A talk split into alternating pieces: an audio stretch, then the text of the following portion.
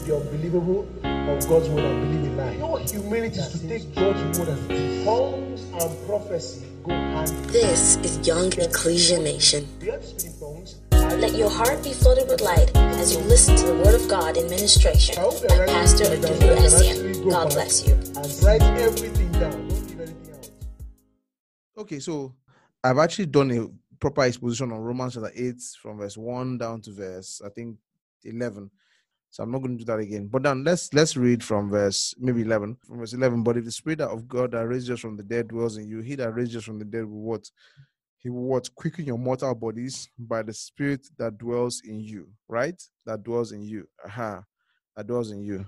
So Therefore, brethren, we are debtors not to the flesh to live after the flesh. For if you live after the flesh, you shall die. But if through the spirit mortify the flesh, shall live. I've taught that.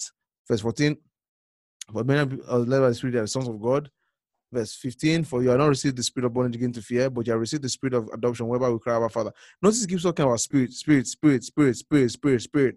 He keeps talking about spirit, right? He keeps talking about spirit. We've not received the spirit of again to fear. We receive the spirit of adoption, whereby we cry, What? Abba, Father. Right? Then verse 16 again, the spirit. Are you seeing that? The spirit itself dwells witness with our spirit that we are what? The children of God. So you're seeing again, spirit, spirit, spirit, spirit. That bears witness our spirit that the children of God. That means this is about spirit. Verse 17. And if children, then heirs, heirs of God and joint heirs with Christ. If so be we suffer with him, that we shall be glorified with him.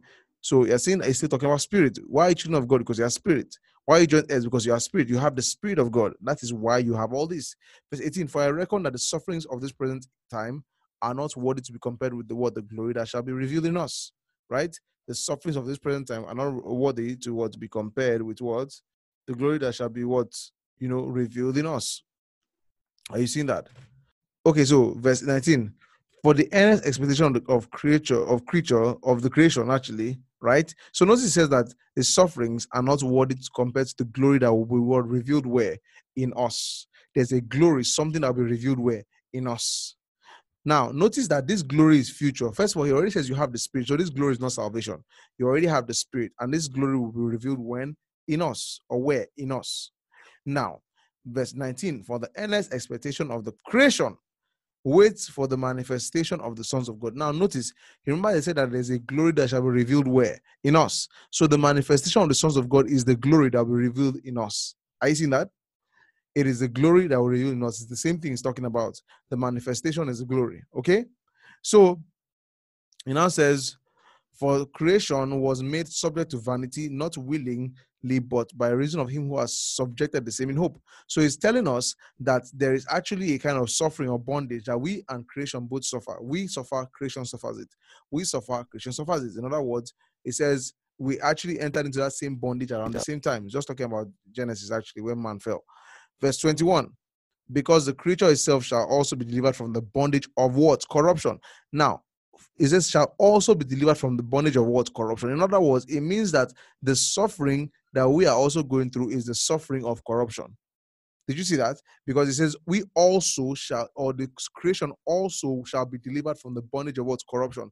Also means that it is also part of what we are also experiencing, which is what? Corruption. Is someone seeing that? Are you seeing that so far? Right? Is, is someone seeing that? Are you lost? Let's start from, please. I hope, are you looking in the Bible? Right? Uh-huh. Because in, te- in study, you're comparing text with, with text. Now, look at this. I reckon that the suffering, have we understood the part that is talking about the spirit, the spirit, the spirit? That is down to 17. Have you understood that part? Right? That it's talking about the spirit in us. So far, it has been about the spirit, the spirit, the spirit. Are you, do you understand that part? Yeah? Aha. Okay. Now, so verse 17, and if if children then were heirs, heirs of God and joint heirs with Christ, if so be that we what suffer with him, that we may also be what glorified. Are you seeing that? If so, we, mo- we what suffer. I want you to take note of the words because this is an important in Bible study. Even so that we what suffer with him, that we may be what glorified. You get? If you can't say, if you have a small notebook, write the word suffer, write the word glorified, right? We suffer with him that we may what be glorified. Okay. Now, he now says, verse 18, for I reckon, right?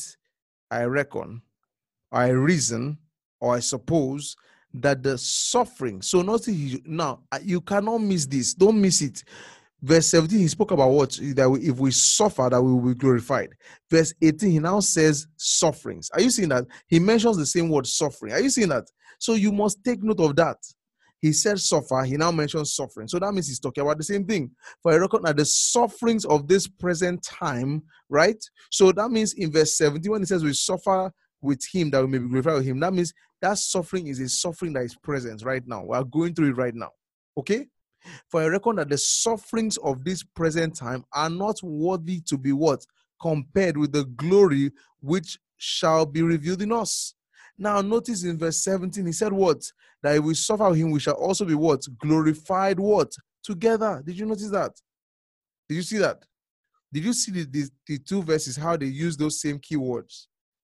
I need this is how you understand how to study your Bible. If you don't, if you miss this, you miss everything. Are you seeing that? So the sufferings and glory, sufferings and glory, right? Uh-huh. I reckon that the sufferings of this present time are not worthy to be compared with the glory which shall be what? Revealed, right? Where? In us. So that means in verse 17, when it says, if we suffer with him, that we may also be what glorified together, that means that glorification, you know, shall be where will it happen? It will happen in us. Do you get? It will happen in us. Something will happen to us that will be our glorification. Okay? Now that's what we're trying to find out. Does that make sense? We're trying to find out what is the suffering, what is the glorification. Are you with me? We're trying to find out what that is. So, verse 19 for the earnest expectation of creation, right? Uh-huh. Or the anticipation of creation, wait for the manifestation of the sons of God. So, question: What is the manifestation from verse 18 and 17? What is the word that represents manifestation here? Can you see the same manifestation? A sh- manifestation means a showing forth, right? Something that will happen, right? He says, he says it is waiting for what the manifestation of sons of God. So, verse 18 and verse 17, what would the manifestation of sons of God be in verse 18 and verse 17?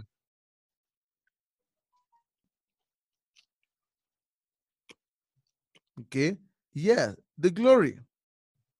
Are you seeing that? The glory will be it. The manifestation of the Son of God is the glory that should be revealed in us. It's the same thing he's talking about. He's just using different words for this to say the same thing. Are you seeing that? Different words to say the same thing. Then, verse 20 For creation was made subject to vanity, right?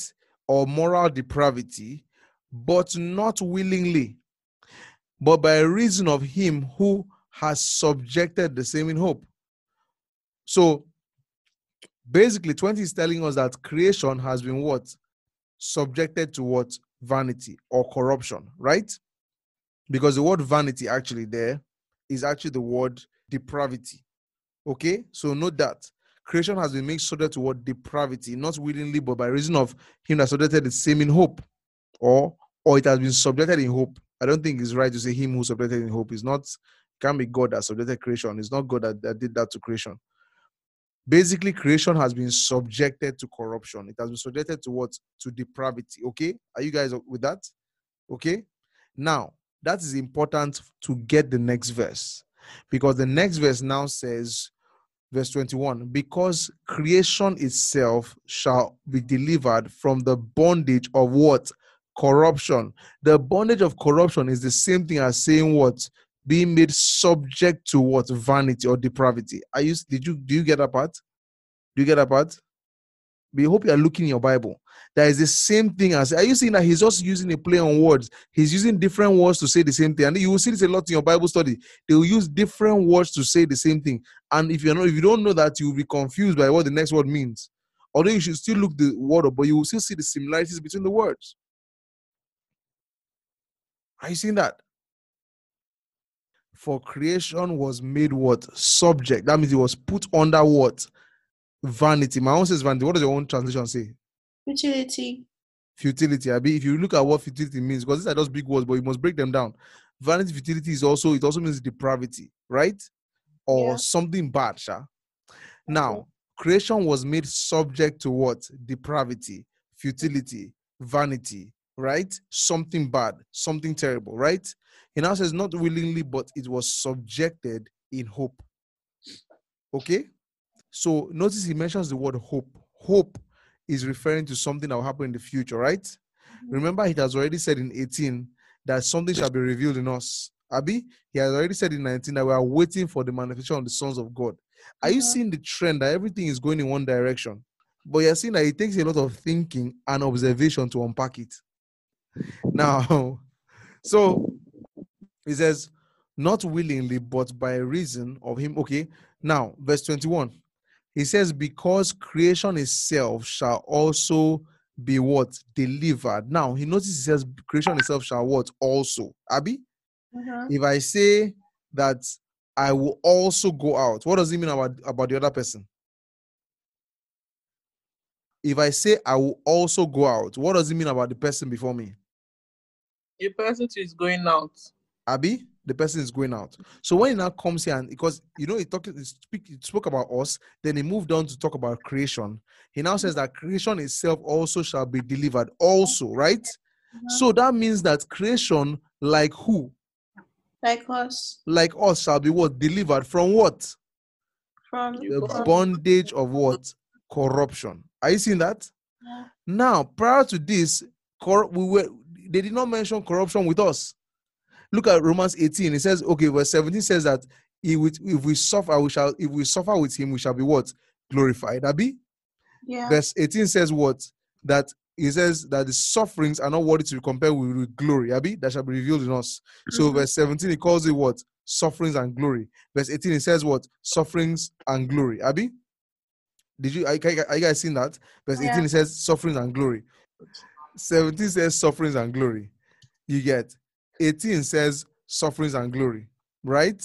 19 now talks is now look at this. So 19 now talks about creation, Abi, and tells you that creation, right? You know, it says creation waits for the manifestation of what the sons of God. And now, so so you're saying 17 and 18 is about us. 19, he now introduces creation. So it's not about us and creation. Are you seeing that? 17 and 18 is about creation, right? 19 in, introduce us and creation. You must notice all these things, right? Mm, it yeah. introduces us and creation. You see, this is why, if you notice, I've read through those things at least five times, you guys, and I, there are some things that keep on picking up. Do you get? That's why you must go over and over and over and over again. You get? It's called study. so now look at that. So 19, it, it tells us about us and creation. 20 now tells us about creation and tells us that creation has been corrupted. Abby? Yeah. 21, it now comes and tells us that creation shall be delivered from corruption, right? Just like us. Did you see that? Hmm. Okay, so Okay. So creation shall be is going to be delivered from corruption like us. Abby? Because he hmm. says, as also shall be delivered. So from also we realize that he's also talking about us. That both of us will be delivered from what? The bondage of corruption. Right? Uh-huh. Now, remember he has been talking about verse 17, which is about us, and 18, he calls it suffering. He says well, we are suffering, Abi. He says we are suffering. We are suffering with him, we glorify with him. Verse 18, he says that the, the present uh, sufferings of this present time are not worthy to compare with the glory. So he called verse 18, 17 is suffering, verse 18 is suffering, Abi, right? Verse 19 talks about us and creation. Verse 20 tells us that creation is also suffering, right? And he, but he calls it corruption. Are you with me? That's verse 21. You see that he calls it corruption. Are you still with me? Because if you get it, then you will now be able to see how to, you know, interpret the Bible yourself. You know, so the suffering, so that means now look at this. That means that the word suffering can also be used as corruption. When it says suffering, another word for suffering here is corruption. Does that make sense? mm, yes, sir. Another word for suffering is corruption. Is corruption. Another word for suffering is just corruption. okay. So that means you can actually go back to verse 18 and say, if that if we if we are corrupt with him, we shall also be glorified. You can go to verse 18 and say that I I reckon that the corruption of this present time are not worthy to be compared with the glory that will be revealed in us. Are you seeing that? So it now means that when it says the eh, the earnest expectation of, of creation waits for the manifestation of the sons of God, it means that creation is waiting for deliverance from corruption. Does that, does that make sense? Okay. And then, so how can we have we established that suffering and corruption are like the same thing? Suffering is another way of saying corruption, right? It's another way of saying vanity, the, the word vanity or depravity and all those things. Yeah, just talking about the same thing, just different words. Yes, sir. I understand. Okay, so in our sense, so look at verse 21. Because creation itself shall be what delivered from the bondage of what? Corruption, right? Also shall be delivered from the bondage of corruption into the glorious liberty of the children of God.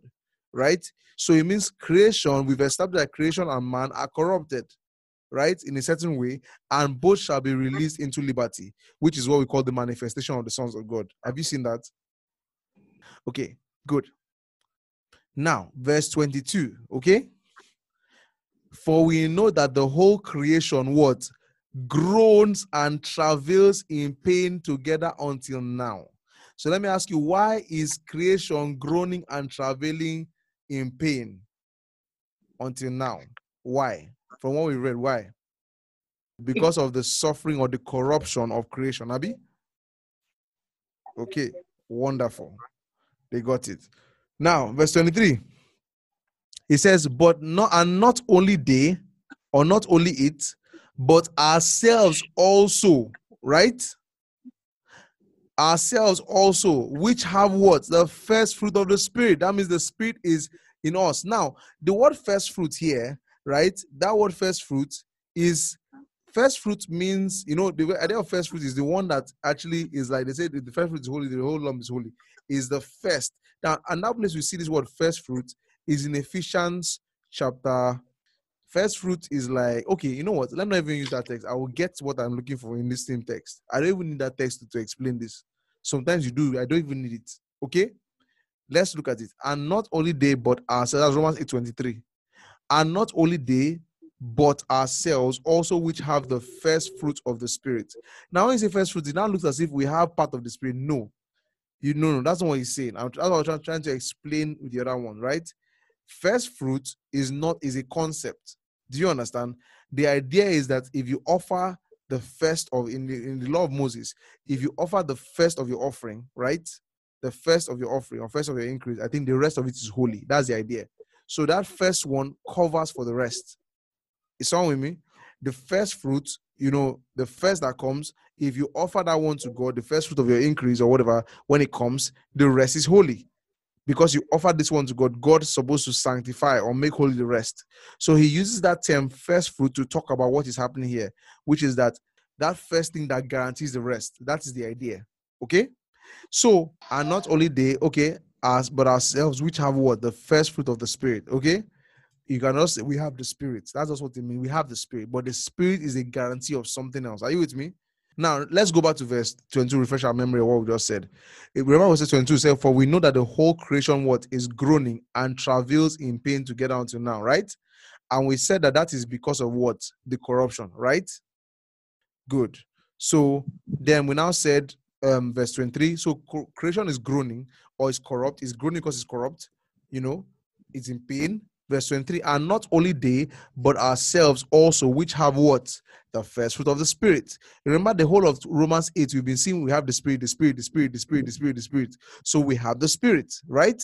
He now says, even we ourselves, what? Groan within what? Ourselves, right? Now look at what he says. Waiting for what? The adoption, right? The word adoption there means what? You know, is the placing, the adoption, the re- which is what? The redemption of our body. Are you seeing that? So from what we have read so far, let's I want you to think what is the what was the corruption and what is the the glorification? What is the corruption? You understand? What is the suffering? What is the glorification? What is the corruption and what is the manifestation of the sons of God from what we've read? Look at 23 very well. What is the what was the corruption and what is the manifestation? What is the glorification? Look at it very well and think.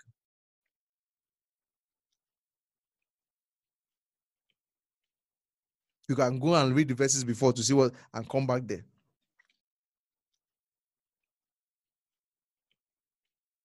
Redemption of our bodies is the glorification.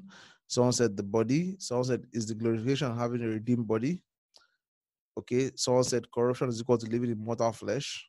right? Glorification is, you know, is now when I'm seeing this, I'm now realizing that I, in fact, you know, the verses that we skipped, eh, are part, we're actually part of what would have helped us to even know what the corruption was better.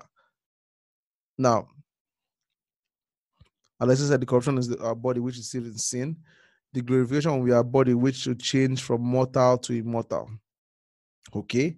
Now, let's look at the answer. So, actually, you're actually correct. In fact, because it says, even we ourselves groan within ourselves, waiting for what? The adoption. Notice they kept on saying, We're waiting in hope. We're waiting in hope. And it now tells us for the adoption, that is the redemption of our body. So it means what the groaning has been about, right? Is what redemption is actually talking about the resurrection when we receive our glorified bodies, right? That is what he's talking about. So that is actually what we call the manifestation of the sons of God. Are you seeing that when we receive our new bodies?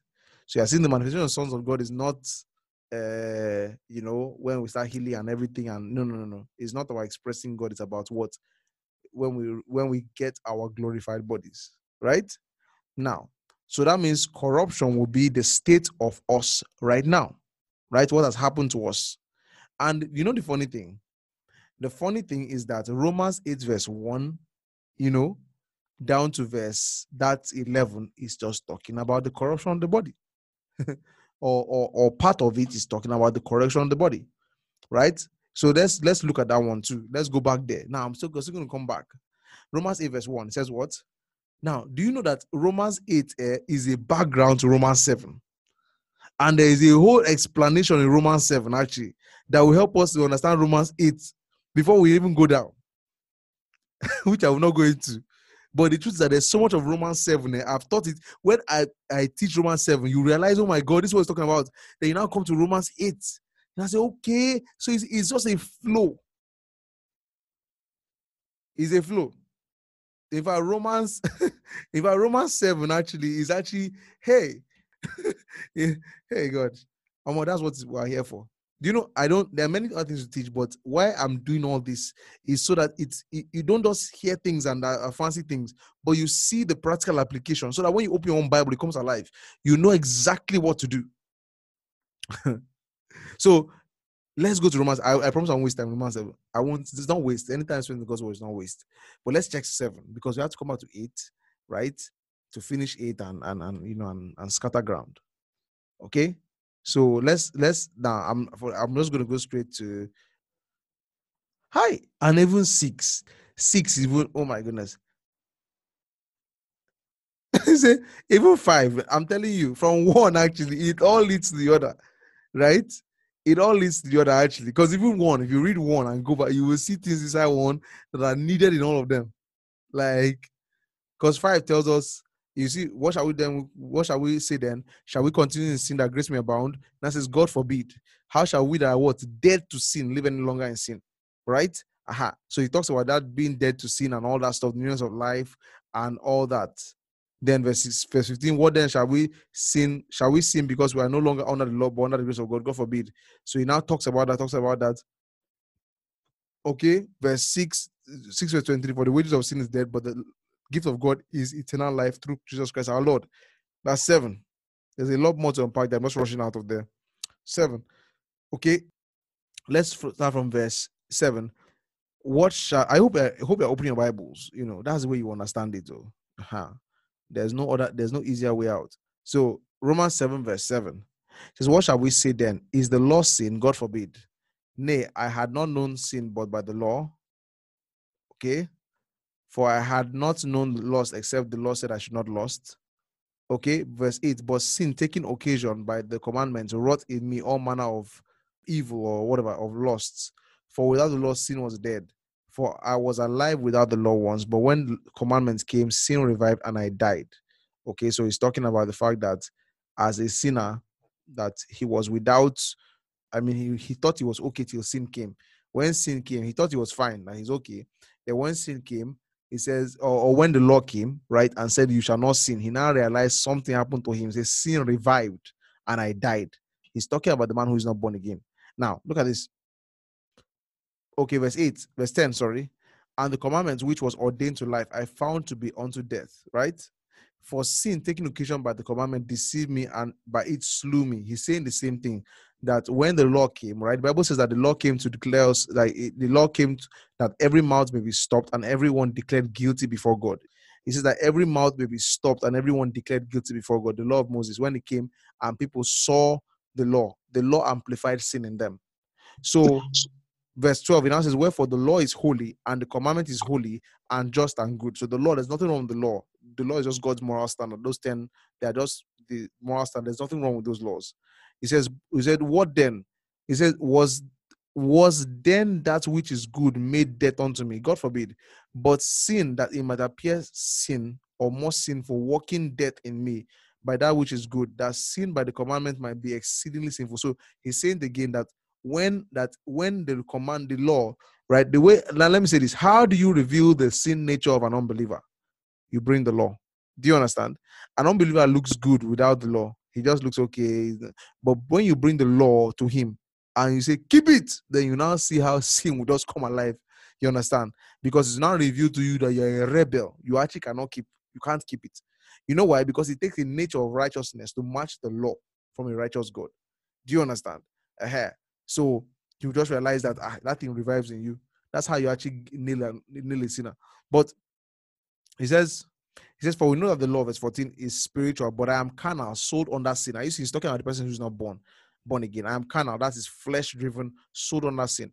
For that which, now look at this, that which I do, I allow not. For what I would that I do not. Okay, what I want to do, I don't do. But what I hate is what I do. Are you seeing that? He said, he said if then I do that which I don't want to do, I consent unto the law that or I, I, I see that the law is good. He said, Now that it is no more I that does it, but sin that does in me. What's he saying? He's saying there's a sin nature in me because I want to do right, but I find myself doing wrong. Why? Because there is a nature of sin inside me. In my mind, I know what is good or what is right, but as an unbeliever, because I have a sin nature, I cannot live to the expectation of God. Are you seeing that? I can't live to God's expectation. I realize there's a problem with me. In other words, there's something corrupt about me. Are you seeing that?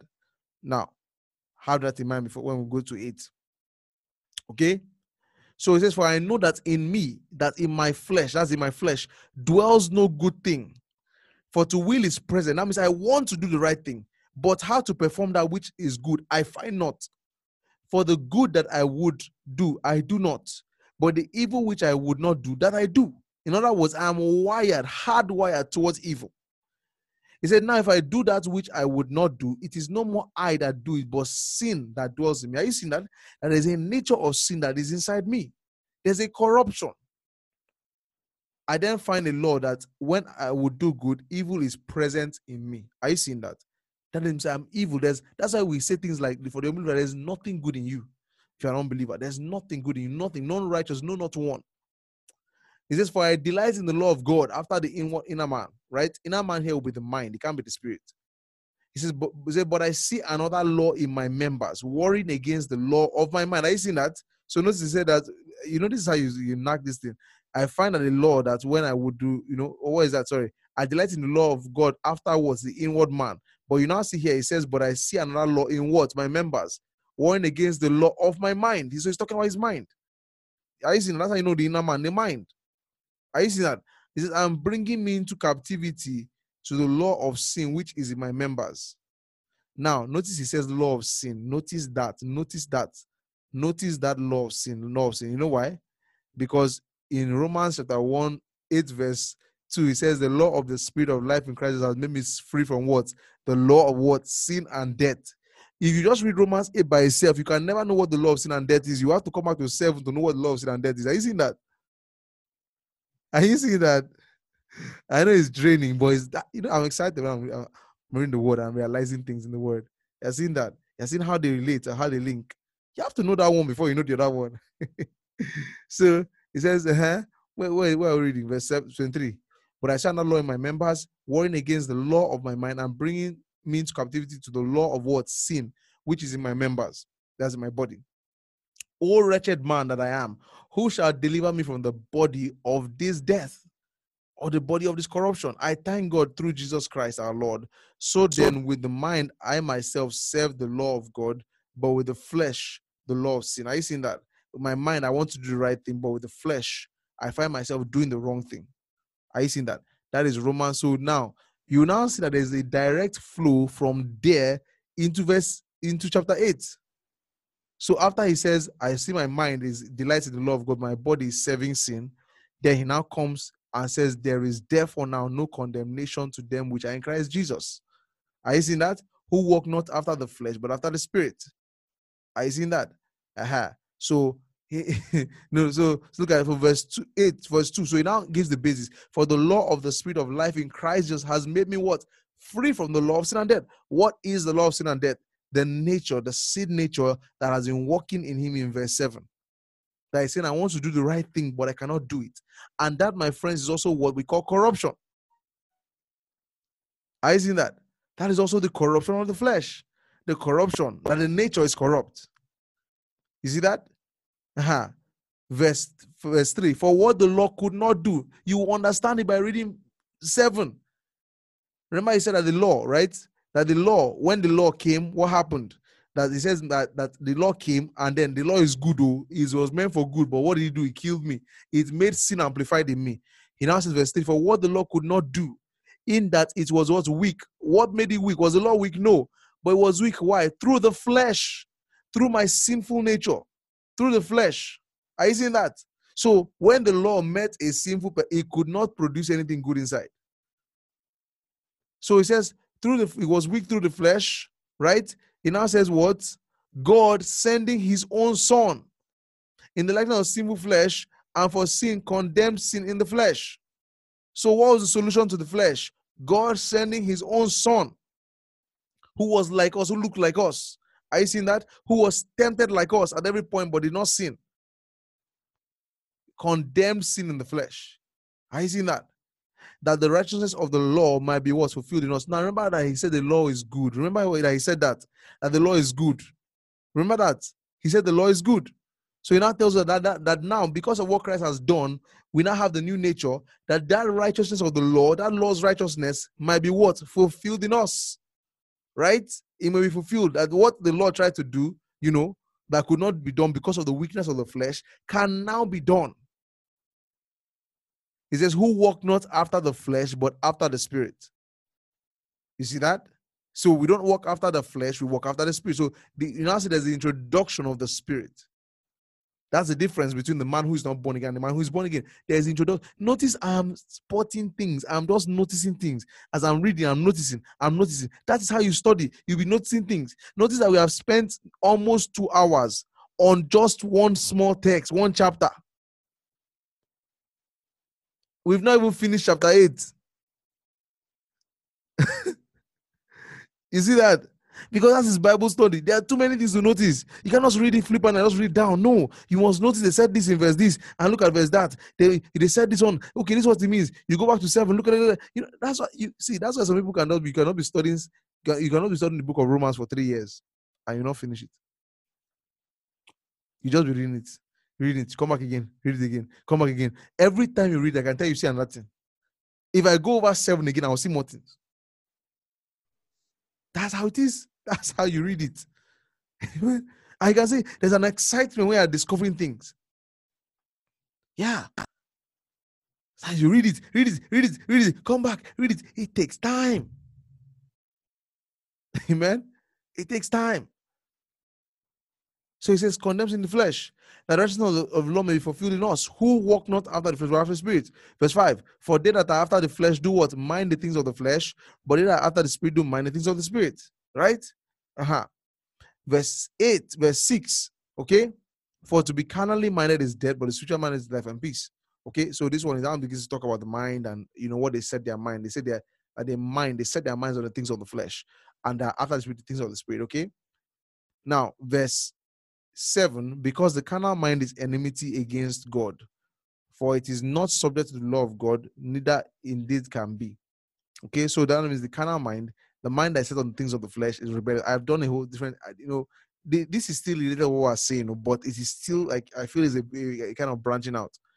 But verse 8, so them that are in the flesh cannot please God. Verse 8, verse 9, it says, But you are not in the flesh, but in the spirit. Are you seeing that?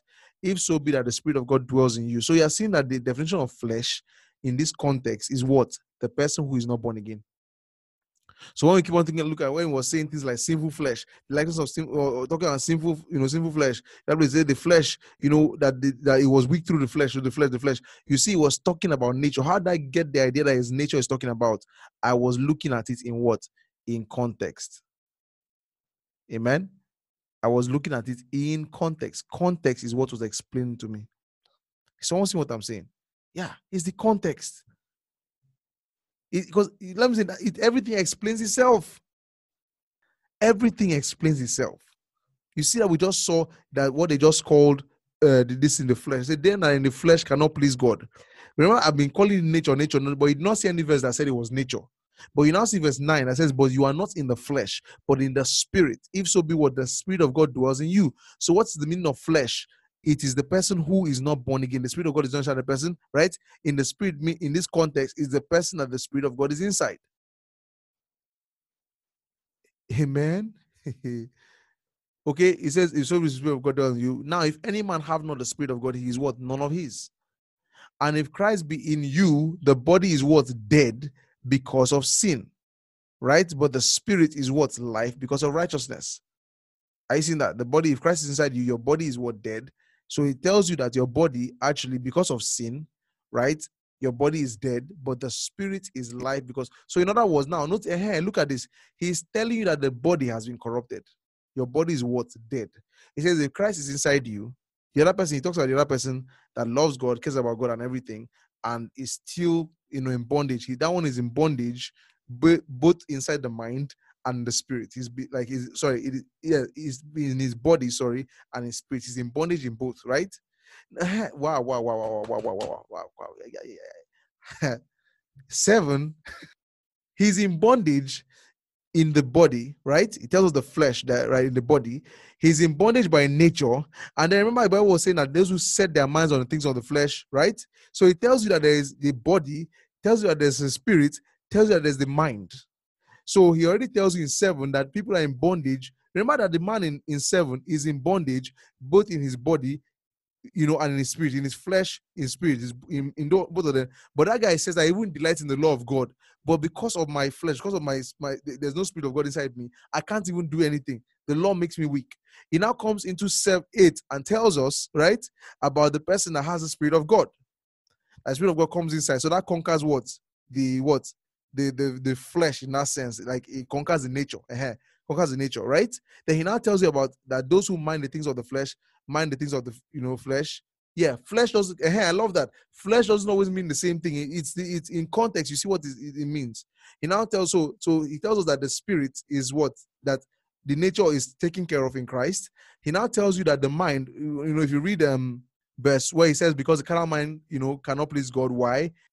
He says, verse, verse 5, For they that are after the flesh do mind things of the flesh. That means those who want to be after the flesh, they mind, they put their minds on the things of the flesh. But those that are after the spirit, things of the spirit. So he's telling that the person who is born again, you already have the spirit, right? If you stay on the things of the flesh, what will you produce? You produce behavior of the flesh. If you stay on the things of the spirit, you produce behavior of the spirit. But now, he now tells you something. Now, he now comes to verse 10. If Christ be in you, meaning that the spirit is taken care of, nature is taken care of, right? The body is what's dead. So he's telling that the body cannot, nothing can be done about the body. The body is what dead. Are you seeing that? The body is dead. He said because of what? Sin. So sin has corrupted the body. Hey, is someone following me? Sin has what? Corrupted the body. Sin has corrupted the body. Right? Uh-huh. But your nature has been changed, right? He says your mind, you can actually mind the things of the spirit. That means you want to set, you want to behave with things of spirit. You can set your mind on things of the spirit, right? He now tells you that the, that your nature has changed because you have the spirit of God inside you. But he says the body is dead, right? Because of sin. So the body is dead. That means the body has been corrupted because of sin, right? But the spirit, so he's now now look at this. This is the foundation for all that stuff we're studying about manifestations of the sons of God. The body is dead. You get? The body is dead. That is the this is the foundation. Why is there a need for manifestation of sons of God? Because the body is what dead. Because the body is corrupted. Are you seeing that? That is why the body is dead. The body is corrupted. the body cannot be redeemed now, but your spirit has been redeemed. Your mind has been redeemed, but your body cannot be redeemed now. That is why there is a hope. So the spirit is life because of righteousness. Look at verse 11. But if the what? Spirit of him that raised up Jesus from the dead dwells in you, he that raised up Christ from the dead shall what? Make alive your mortal bodies by the spirit that dwells in you. Are you seeing that? He's saying the body that is dead will be made alive. Oh, glory to God. The body that is dead will what? Be made alive. Are you seeing that? Yes. Meaning, what would change you on that day is the spirit that's inside you. Oh, glory. That's what would change you to the new glorified body. Are you seeing that? That is why that other text said the redemption of the body. Is it making sense? the redemption of the body. Are you seeing that? So he now says, ah, oh, da, da, da. by the spirit that dwells in you. Hallelujah. Yeah, the body is dead, but the same spirit will redeem that body. He will change that body.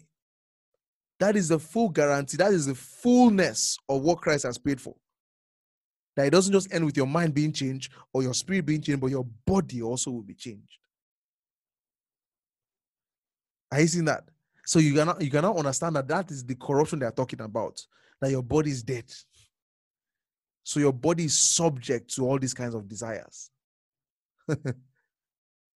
Are you seeing that? So he now tells us in 12, therefore, brethren, we are debtors not to the flesh to live after the flesh. So he's saying now, look at now, in this context, the flesh will be the body that is dead.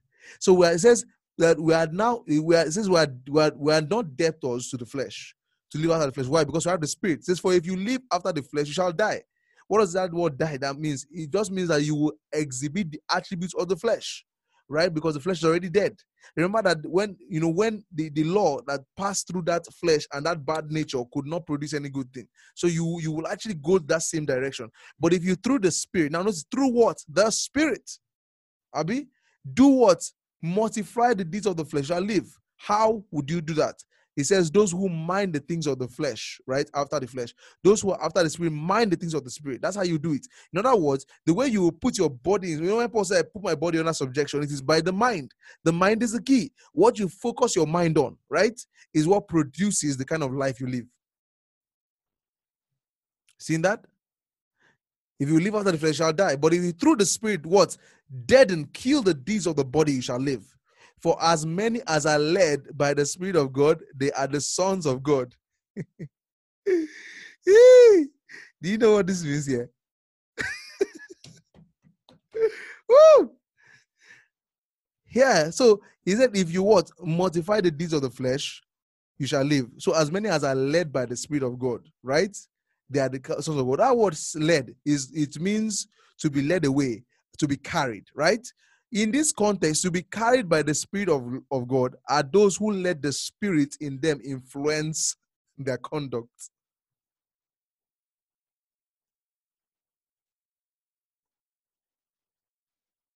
Did you see that? No, are you seeing that? Because normally your assumption is that they are the Spirit of God. But when you now come from verse 1 and go down from verse 7 and come like that, and come down, down, down, down, and you now come down to this, you will now see that it cannot be meaning that if you are led by the Spirit of God, you are son of God. That's not what he's talking about. If I'm led, the Spirit of God is talking to me, I'm son of God. That's not what he's talking about. If you shall live after the flesh shall die, but if you through the Spirit do mortify the deeds of the flesh shall live. For as many as are what? Led by the Spirit, they are the sons of God. Are you seeing that? Yes. And led. So that led, that carried is that they are influenced by the Spirit to mortify the deeds of the flesh. In other words, that being led is, talk, is talking about your mind. It's actually talking about those who let the word of God influence their minds, who put their minds on the things of the Spirit.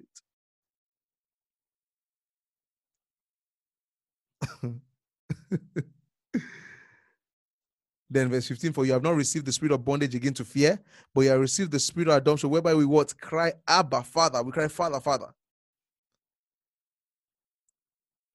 okay but the Spirit bears witness with us that we are children of God, and children and heirs of God, and joint heirs with Christ. If so be that we suffer with Him, that we shall also be glorified. So you see, when it comes to suffer, we shall be glorified. He's talking about the corruption of the body. We suffer with Him. We suffer.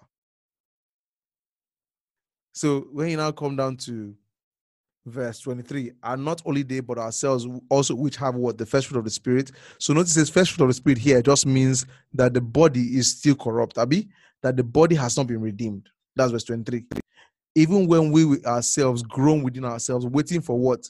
The adoption. The re- so you're seeing now, where is the groaning come from? The groaning is that we know that our bodies are dead.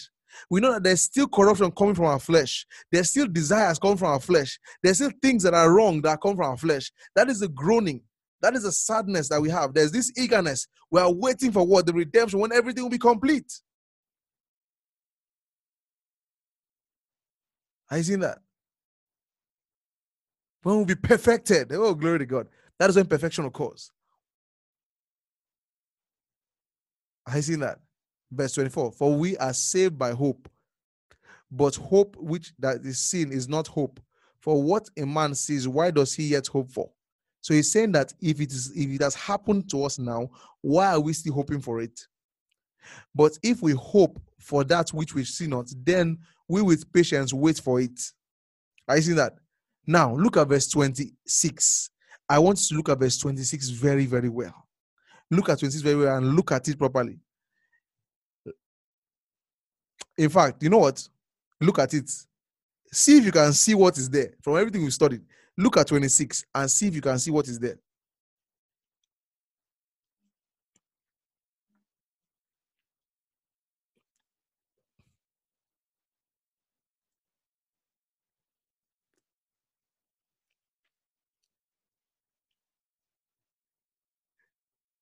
I think some people have gotten it. I see that. so, so I think have got to, okay, let, let's now look at it. So it says, likewise, the spirit, you see, right, also helps with what? Our infirmities. What would be the infirmities there? Because infirmity means something that is like that is like a frailty. It's actually a mod, like it's a frailty, it's a weakness, or like a sickness or something. He says the spirit helps with our infirmities, for we know not what we should pray for as we ought to, but the spirit itself makes intercessions for us with what? Groanings that cannot be uttered. So I have a question. Is it talking about prayer? Is it talking about prayer? Yeah? Is it talking about prayer?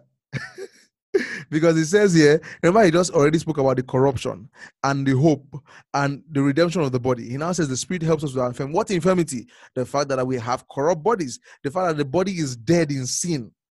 For we know not what we should pray for. That word pray for also can be like desire or something like that. But we know what to what to pray for, right? As we ought. Because let me ask you, can you actually pray for the redemption of your body? You cannot.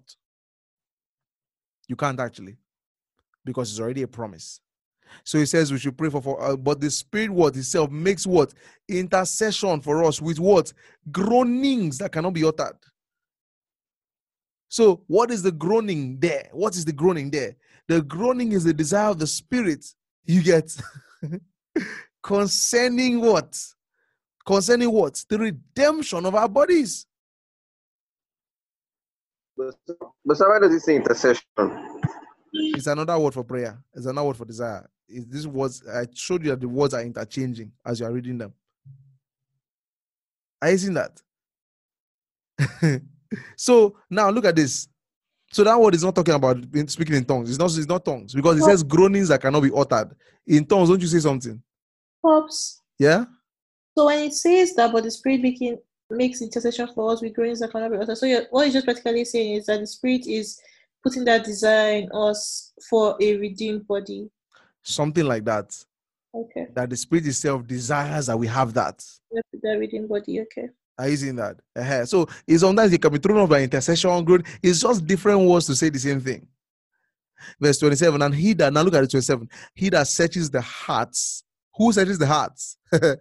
is knows what is in the mind of the spirit, right? Because he makes intercession for the saints according to the God. Let's look at that again. And he that searches the hearts, right? He that searches the hearts knows what's the mind, knows what is the mind of the spirit right? Aha. Because he makes intercession for the saints according to the will of God. Who is he that searches the heart? It will be the spirit. Know, knows what the mind of the spirit is actually the spirit. Both of them is the spirit. He that searches the heart is the spirit. He that knows the unless you want to make an argument that is a human spirit. But he that searches the heart knows what is the mind of the spirit because he makes intercession. Why does he know the, the mind of the spirit? Because he what makes intercession. He groans. Remember, we said he makes intercession for us with word groan, groaning. So we can say he groans, right? In other words, the spirit groans for the saints. According to what? God. He actually says the will of God there. According to God, what is he groaning for? The redemption of the body. Are you seeing that? So, verse 28 and we know that all things work together for good to them that love God. what is he talking about? What is the all things there? The redemption of our bodies. Simple. all things work together for our good. So when you are saying all things work together for our good, you need to know that he's not talking that that statement is, is not talking about what you think. All things. Sometimes they are beating you, slapping you, kicking you, and everything. No, no, no, no. I see that. All things, there's another rule of Bible interpretation. What you see, what you see all the all things is talking about the context, not everything. Is is hardly everything. Pops. Yeah. Well, can't you say that um this can just be something that you can just say all things do work together for believers because we trust in God. If you say all things, you know what all things is? If you fall into God that has all things. Hmm. If a person gets raped, that's all things. Okay. Uh-huh. Do you understand? So you can't use that. you can't use that. So it's actually all these things you get the context. So you know all these things work together for our good, for the good of them that was love God, to them who are the one they called according to His purpose. So what is His purpose? His purpose is what? The redemption of the body. Well, you can actually make an argument it means something else, but contextually, it looks like that. Right? All the works for good of then are called his purposes. Verse 29, for whom he did what? For no, he also did predestinate to be conformed to the image of his son, that he might be the firstborn among many brethren. Okay, so basically, okay, well, okay, who he predestinated, he also called, and who he called, he also justified, who he justified, he also glorified. Okay, so, verse 31. What shall we then? Because those that is actually still in a sense talking about it. So now look at this. Now look at now. I want you guys to look at this, please. We're going to end now, right? What then shall we say to us these things? If God be for us, who shall be what against us? Abi 32.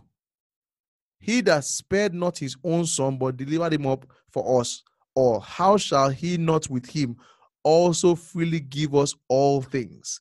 What is the all things there?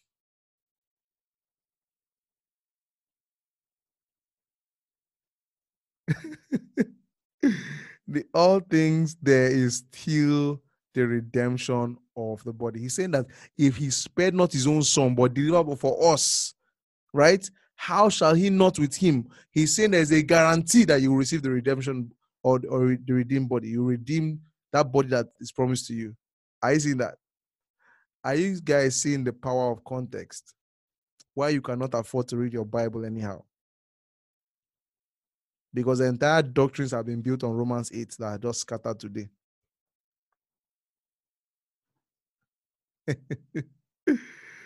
hey, hallelujah. she she said, I can't wait for this body after the study. Yes, it's a serious thing. okay. So in that sense, oh my God, who shall separate us from the love of God? Yeah. exactly. Yeah. If you keep on reading, you will still keep on seeing things. Yeah. you know? so, but I think he actually ends his, his thoughts in verse 33 in that, and he goes, you know, to other things. He gets, he ends his stream of thought there. So there should have, uh, there should have actually been a paragraph after 35 or no, after 34. Notice that after a while, you guys caught you caught the idea of of of how to. I will this one. I'll release it, so you can actually listen again and follow. Through. I will actually um encourage you to follow through with your Bible. Again, do you understand why? So that you are paying attention and seeing if you can get this system of explanation. you can crack any text, you can crack anything. You just realize just for you to read again, again, again. Sometimes read the whole book, come back, read again, read. Sometimes you realize that your understanding in one book will, will be better helped by another book. Do you get? So the more you read them, read them, read them, the more the understanding compounds. You now realize that Paul just has similar thoughts. Notice that he's just he has already, he was explaining all through. All we did is go inside. That is what Bible study is. Bible study is not to read your meaning into it. It is to what excavate the meaning from the text, not your own meaning. It is what is inside that you are looking for. Do you understand? This is what sets you apart from everybody when you study. I rather believe the unbelievable of God's word and believe in lie. You know humility is to take God's word as it is. Tongues and prophecy go hand. This is Young Ecclesia Nation. You have to speak. Let your heart be flooded with light as you listen to the Word of God in ministration by Pastor Adumu Essien. God bless you. And write everything down. Don't leave anything out. Okay, so I've actually done a proper exposition on Romans chapter 8 from verse 1 down to verse I think 11. So I'm not going to do that again. But then let's let's read from verse maybe 11. From verse 11. But if the spirit of God that raised us from the dead dwells in you, he that raised us from the dead will what? He will what? Quicken your mortal bodies by the spirit that dwells in you, right? That dwells in you. Aha. That dwells in you. So Therefore, brethren, we are debtors not to the flesh to live after the flesh. For if you live after the flesh, you shall die. But if you through the spirit mortify the flesh, shall live. I've taught that. Verse 14. But many are uh, led by the spirit are the sons of God. Verse 15. For you are not received the spirit of bondage again to fear, but you have received the spirit of adoption, whereby we cry, Our Father.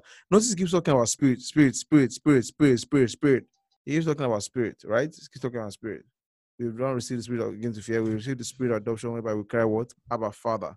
Right? Then verse 16 again, the spirit. Are you seeing that? The spirit itself dwells witness with our spirit that we are what? The children of God. So you're seeing again, spirit, spirit, spirit, spirit. That bears witness our spirit that the children of God. That means this is about spirit. Verse 17. And if children, then heirs, heirs of God and joint heirs with Christ. If so be we suffer with him, that we shall be glorified with him. So you're seeing it's still talking about spirit. Why children of God? Because you are spirit. Why you joint heirs? Because you are spirit. You have the spirit of God. That is why you have all this. Verse 18. For I reckon that the sufferings of this present time are not worthy to be compared with the word, the glory that shall be revealed in us.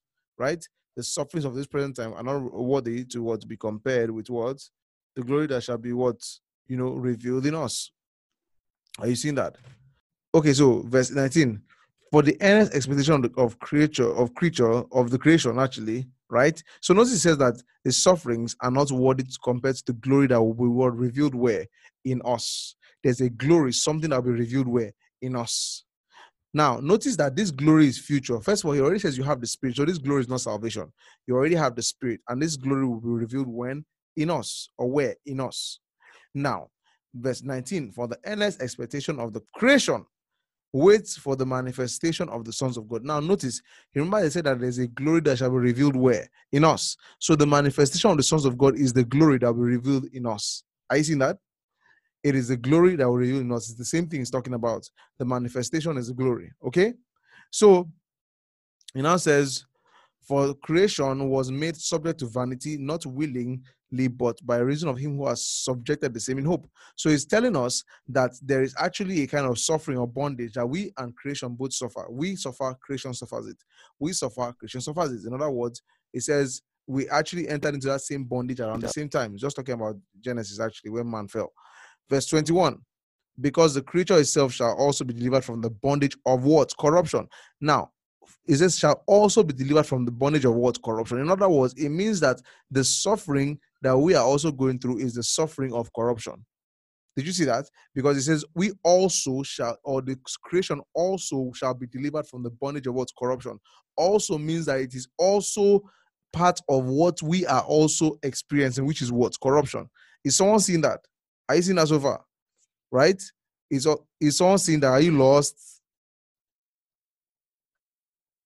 Let's start from, please, I hope, are you looking in the Bible? right? Uh-huh. Because in te- in study you're comparing text with, with text. Now look at this. I reckon that the suffering. Have we understood the part that is talking about the spirit, the spirit, the spirit? That is down to 17. Have you understood that part? Right? That it's talking about the spirit in us. So far it has been about the spirit, the spirit, the spirit. Are you do you understand that part? Yeah? Aha. Okay. Now So, verse 17, and if if children then were heirs, heirs of God and joint heirs with Christ, if so be that we what suffer with him, that we may also be what glorified. Are you seeing that? If so, we, what, we what suffer. I want you to take note of the words because this is an important in Bible study. Even so that we what suffer with him, that we may be what glorified. You get? If you can't say, if you have a small notebook, write the word suffer, write the word glorified, right? We suffer with him that we may what be glorified. Okay. Now, he now says, verse 18, For I reckon, right? I reckon, I reason, or I suppose that the suffering. So nothing now uh, you cannot miss this. Don't miss it. Verse 17, he spoke about what that we, if we suffer, that we will be glorified. Verse 18, he now says sufferings. Are you seeing that? He mentions the same word suffering. Are you seeing that? So you must take note of that. He said suffer, he now mentions suffering. So that means he's talking about the same thing. For I reckon that the sufferings of this present time, right? So that means in verse 17, when he says we suffer with him that we may be glorified with him, that means that suffering is a suffering that is present right now. We are going through it right now. Okay? For I reckon that the sufferings of this present time are not worthy to be what? Compared with the glory which shall be revealed in us. Now, notice in verse 17, he said what? That if we suffer him, we shall also be what? Glorified what? Together. Did you notice that? Did you see that? Did you see the, the, the two verses, how they use those same keywords? I need this is how you understand how to study your Bible. If you don't, if you miss this, you miss everything. Are you seeing that? So the sufferings and glory, sufferings and glory, right? Uh-huh. I reckon that the sufferings of this present time are not worthy to be compared with the glory which shall be what? Revealed, right? Where? In us.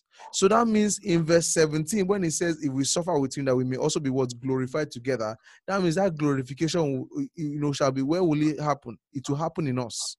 Do you get? It will happen in us. Something will happen to us that will be our glorification. Okay? Now that's what we're trying to find out. Does that make sense? We're trying to find out what is the suffering, what is the glorification. Are you with me? We're trying to find out what that is. So, verse 19 for the earnest expectation of creation, right? Uh-huh. Or the anticipation of creation, wait for the manifestation of the sons of God. So, question: What is the manifestation from verse 18 and 17? What is the word that represents manifestation here? Can you see the same manifestation? A manifestation means a showing forth, right? Something that will happen, right? He says, he says it is waiting for what the manifestation of sons of God. So, verse 18 and verse 17, what would the manifestation of sons of God be in verse 18 and verse 17?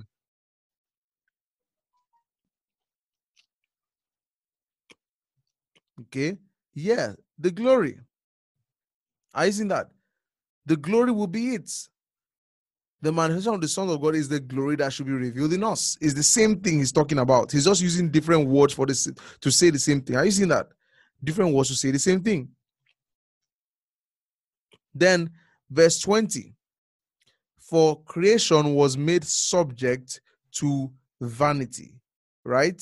Or moral depravity, but not willingly but by reason of him who has subjected the same in hope. So basically, 20 is telling us that creation has been what? Subjected to what? Vanity or corruption, right?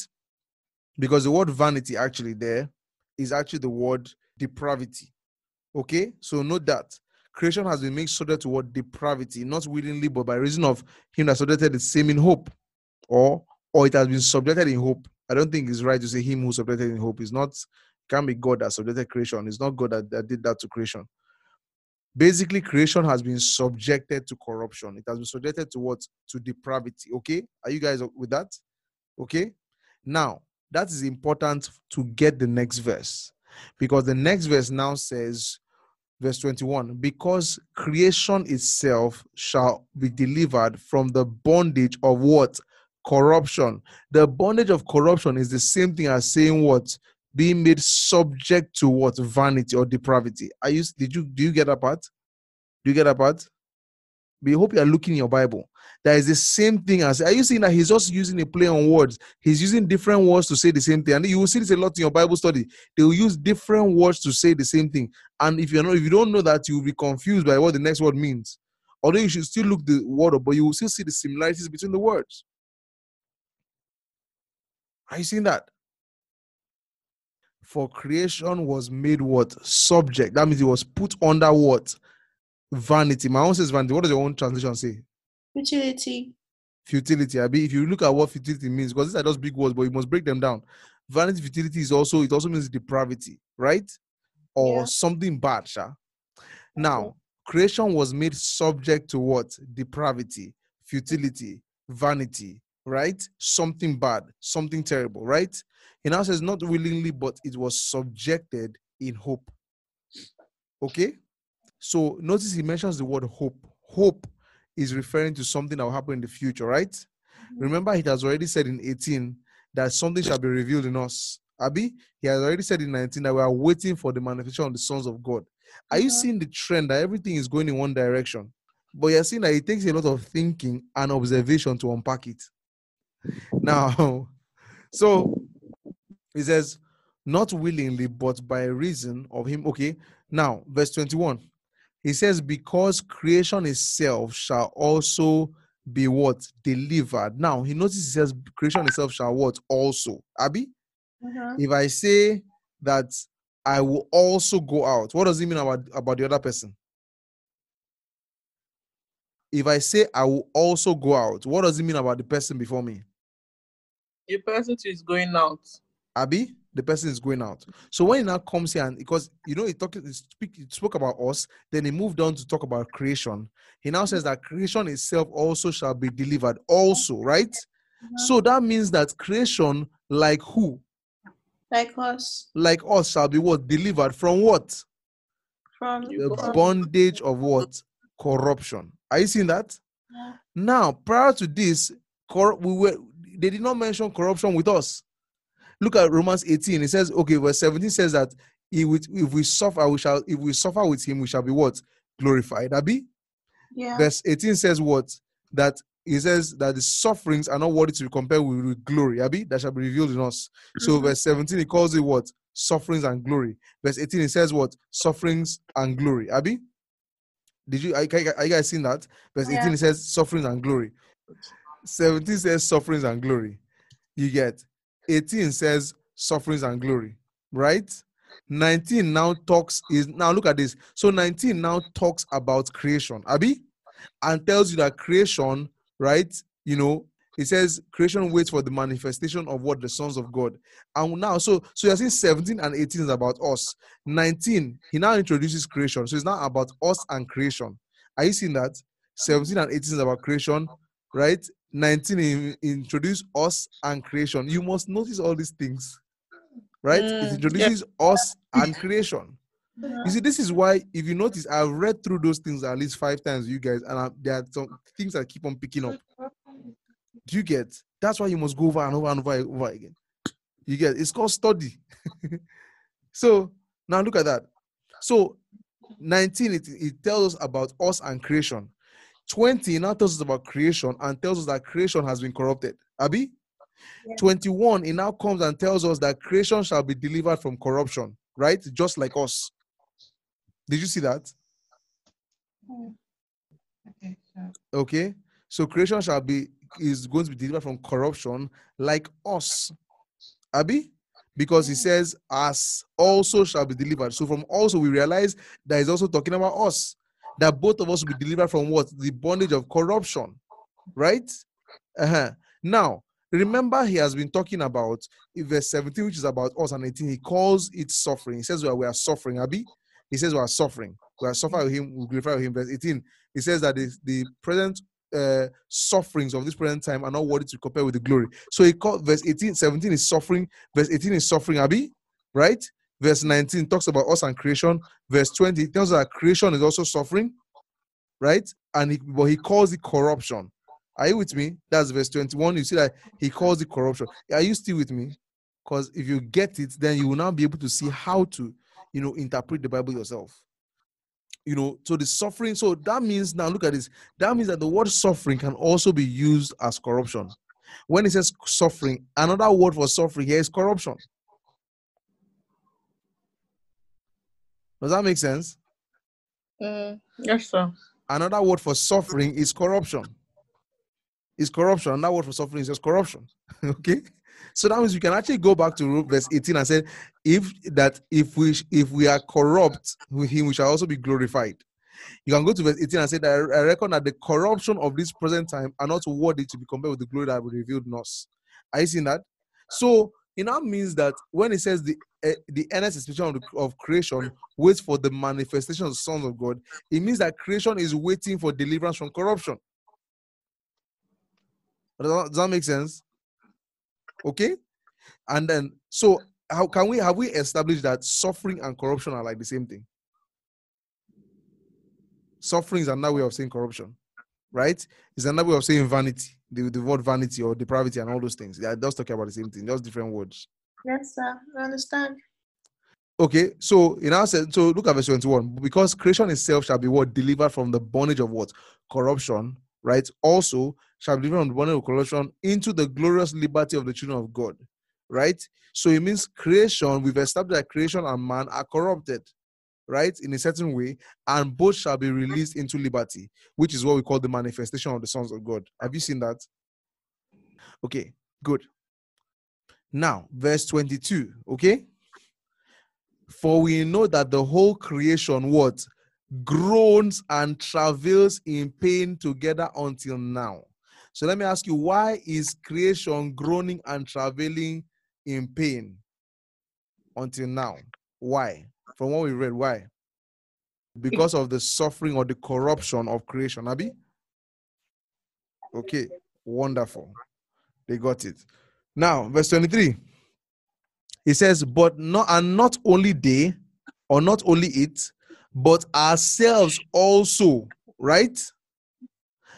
Ourselves also, which have what? The first fruit of the Spirit. That means the Spirit is in us. Now, the word first fruit here, right? That word first fruit is first fruit means, you know, the idea of first fruit is the one that actually is like they say the first fruit is holy, the whole lump is holy, is the first. Now, another place we see this word first fruit is in Ephesians chapter.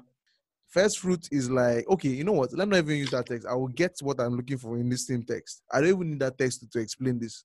Sometimes you do, I don't even need it. Okay? Let's look at it. And not only they, but ourselves. That's Romans 8 23. And not only they, but ourselves also, which have the first fruit of the Spirit. Now, when you say first fruit, it now looks as if we have part of the Spirit. No. You know, no, that's not what he's saying. I'm, that's what I'm trying to explain with the other one, right? First fruit is not is a concept. Do you understand? The idea is that if you offer the first of in the in the law of Moses, if you offer the first of your offering, right? The first of your offering or first of your increase, I think the rest of it is holy. That's the idea. So that first one covers for the rest. Is on with me? The first fruit, you know, the first that comes, if you offer that one to God, the first fruit of your increase or whatever, when it comes, the rest is holy because you offer this one to God, God's supposed to sanctify or make holy the rest. So he uses that term first fruit to talk about what is happening here, which is that that first thing that guarantees the rest. That is the idea. Okay? So, and not only they, okay, us, but ourselves, which have what? The first fruit of the spirit. Okay? You cannot say we have the spirit. That's just what they mean. We have the spirit, but the spirit is a guarantee of something else. Are you with me? Now let's go back to verse 22, refresh our memory of what we just said. Remember says 22 said, For we know that the whole creation what is groaning and travails in pain to get until now, right? And we said that that is because of what? The corruption, right? Good. So then we now said um verse 23. So creation is groaning or is corrupt, is groaning because it's corrupt, you know, it's in pain. Verse 23 and not only they but ourselves also which have what?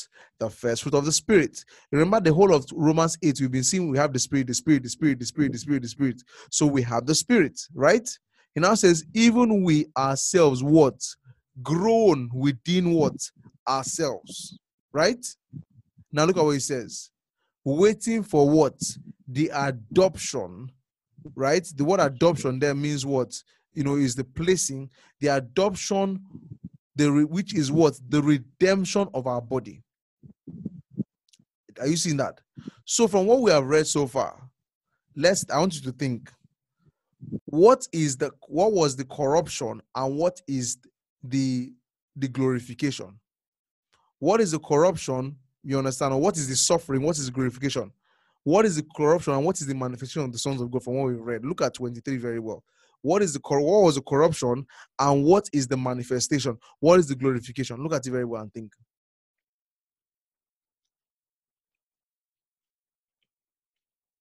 You can go and read the verses before to see what and come back there.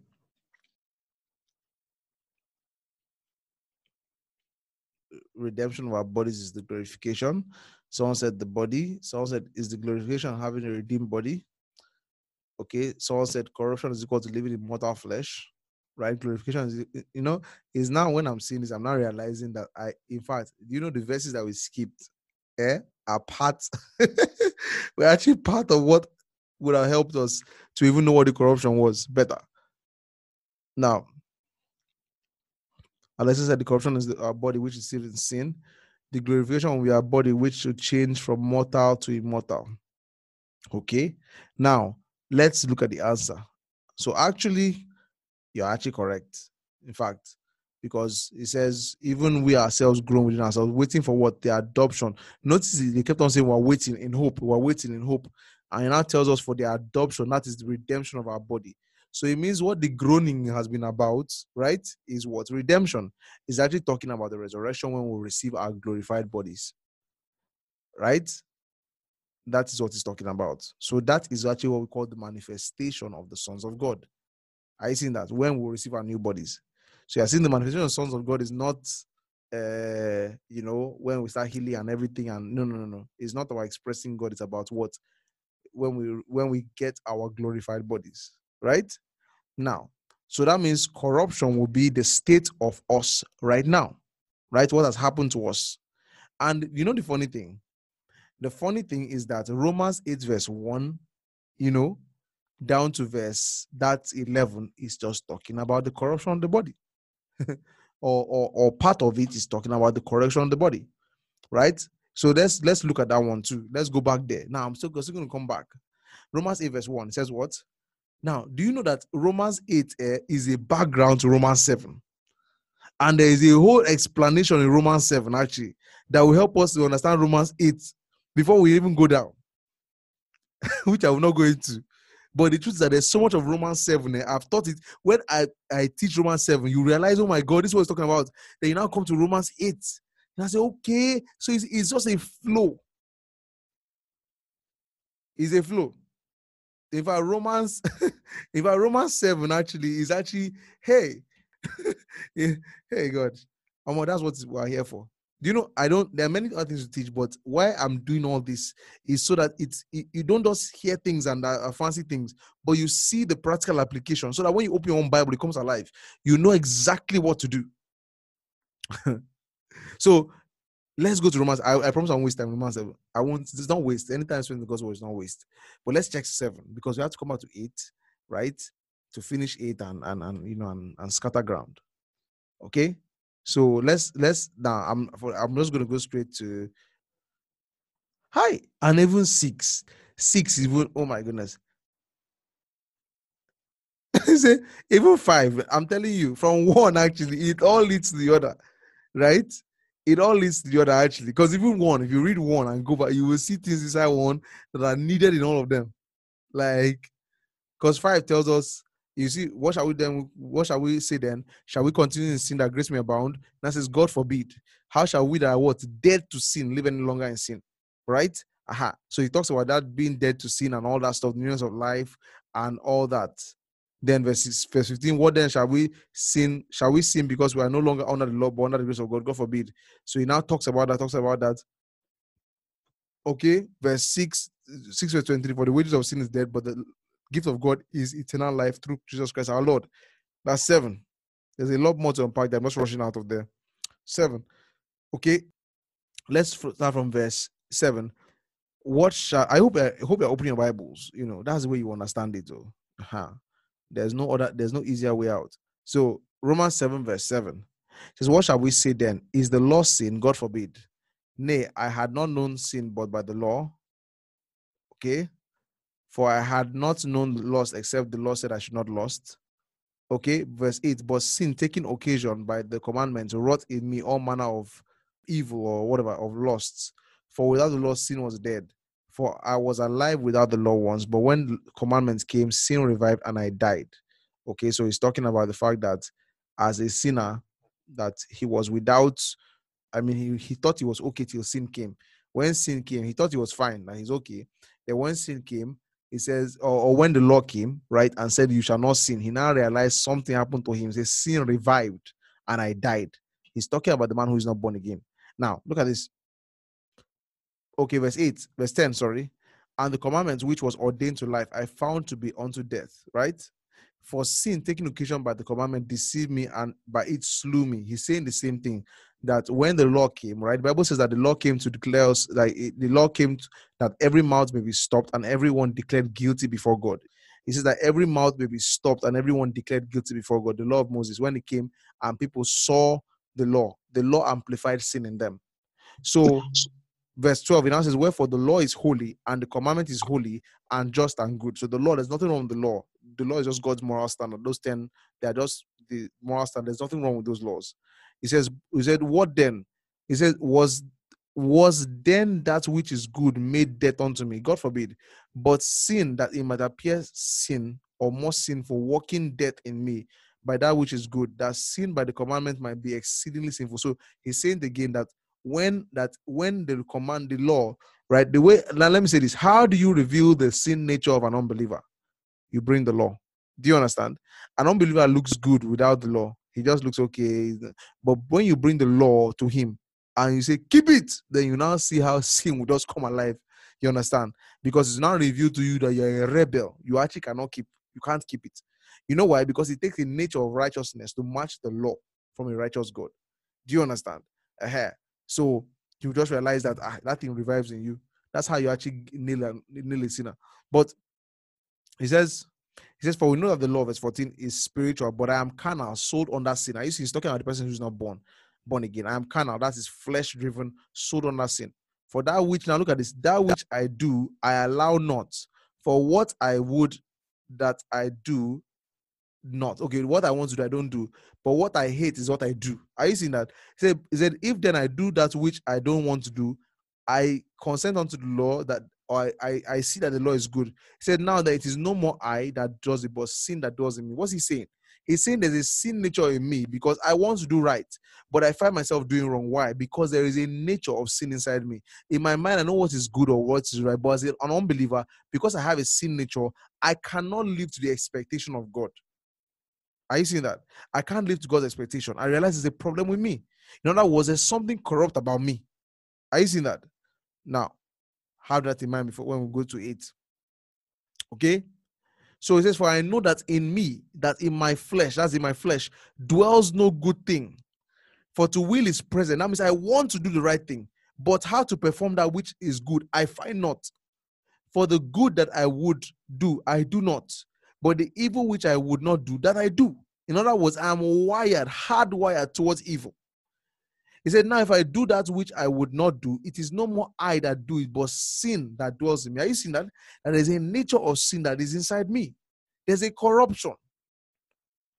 I then find a law that when I would do good, evil is present in me. Are you seeing that? That means I'm evil. There's that's why we say things like for the unbeliever, there's nothing good in you. If you're an unbeliever, there's nothing good in you, nothing, none righteous, no, not one.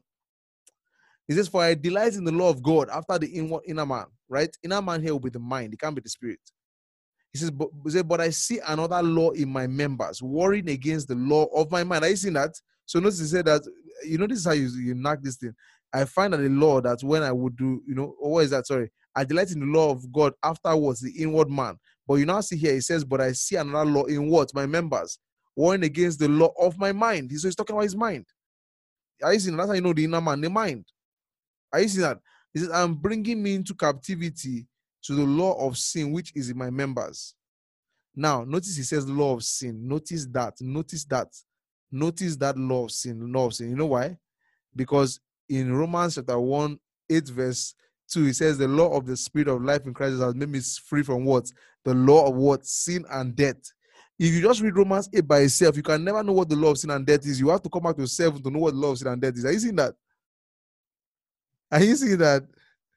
I know it's draining, but it's that, you know, I'm excited when I'm, I'm reading the word and realizing things in the word. You're seeing that. You're seeing how they relate and how they link. You have to know that one before you know the other one. so it says, uh-huh. Where, where, where are we reading? Verse 23. But I shall not law in my members, warring against the law of my mind and bringing me into captivity to the law of what? Sin, which is in my members. That's in my body. O wretched man that I am, who shall deliver me from the body of this death or the body of this corruption? I thank God through Jesus Christ our Lord. So then, with the mind, I myself serve the law of God, but with the flesh, the law of sin. Are you seeing that? With my mind, I want to do the right thing, but with the flesh, I find myself doing the wrong thing. Are you seeing that? That is Romans. So now you now see that there's a direct flow from there into verse into chapter 8. So after he says, I see my mind is delighted in the law of God, my body is serving sin, then he now comes and says, There is therefore now no condemnation to them which are in Christ Jesus. Are you seeing that? Who walk not after the flesh, but after the spirit. Are you seeing that? Aha. So no, so, look at it for verse two, 8, verse 2. So he now gives the basis. For the law of the spirit of life in Christ Jesus has made me what? Free from the law of sin and death. What is the law of sin and death? The nature, the sin nature that has been working in him in verse 7. That is saying, I want to do the right thing, but I cannot do it. And that, my friends, is also what we call corruption. Are you seeing that? That is also the corruption of the flesh. The corruption, that the nature is corrupt. You see that? Uh-huh.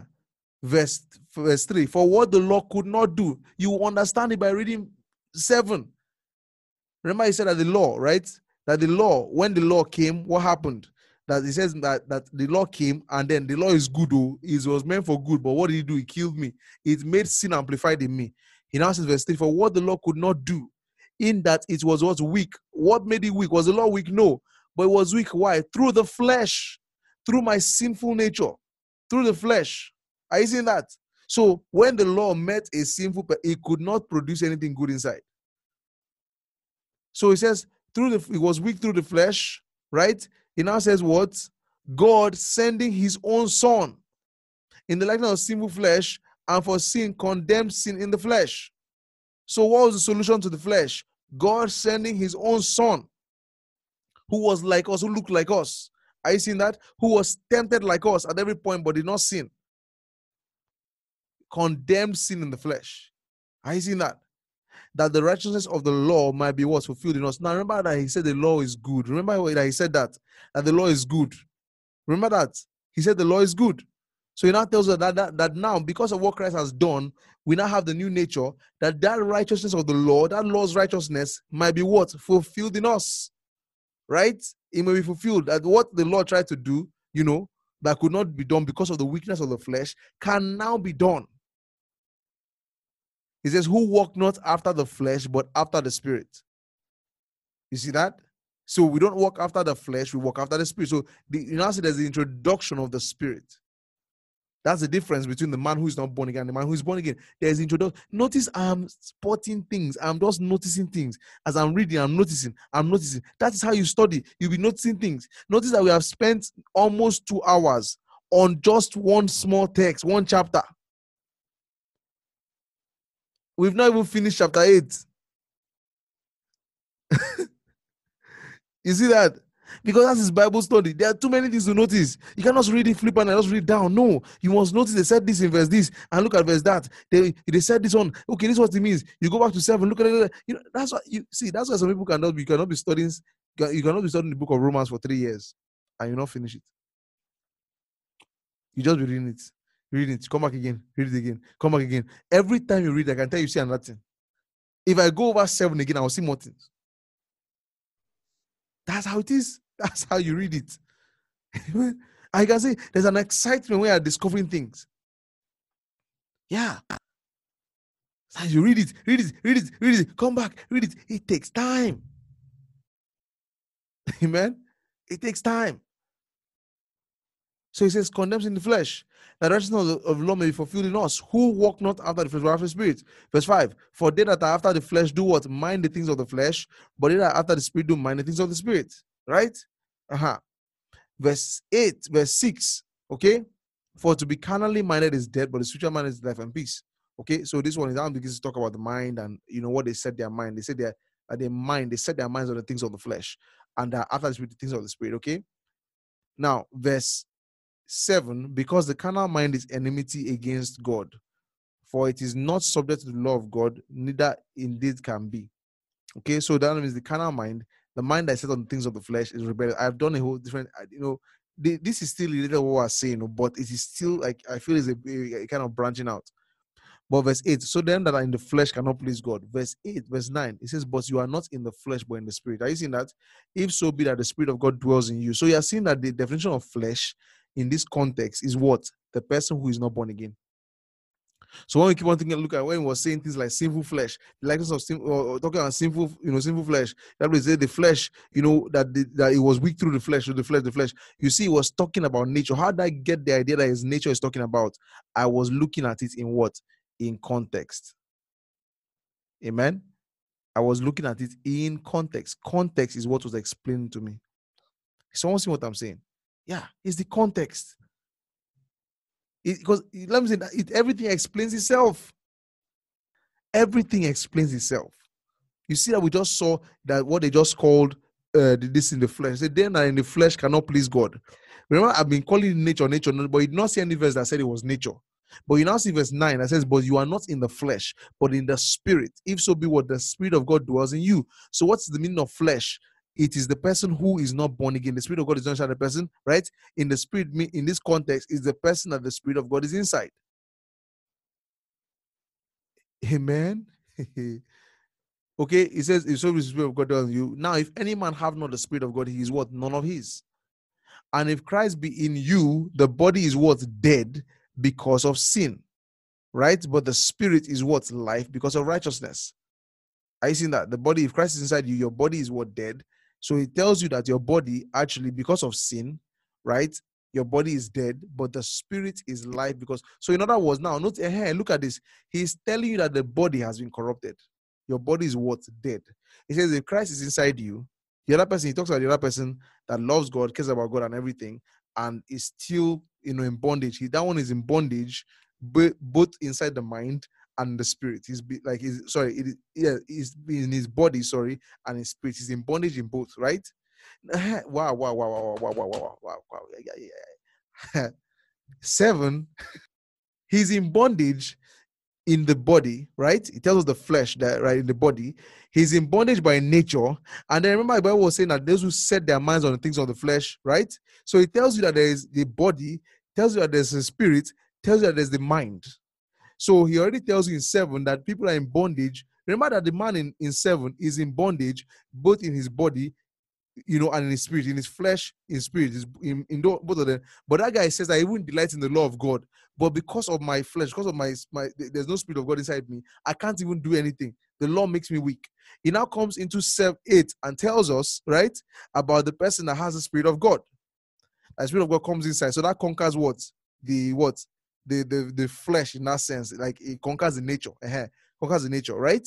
Then he now tells you about that those who mind the things of the flesh mind the things of the you know flesh. Yeah, flesh doesn't. Uh-huh, I love that. Flesh doesn't always mean the same thing. It's it's in context. You see what it, it means.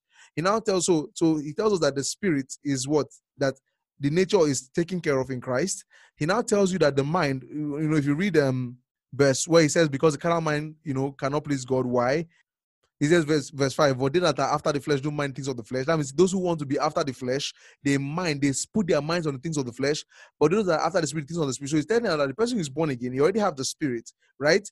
If you stay on the things of the flesh, what will you produce? You produce behavior of the flesh. If you stay on the things of the spirit, you produce behavior of the spirit. But now, he now tells you something. Now, he now comes to verse 10. If Christ be in you, meaning that the spirit is taken care of, nature is taken care of, right?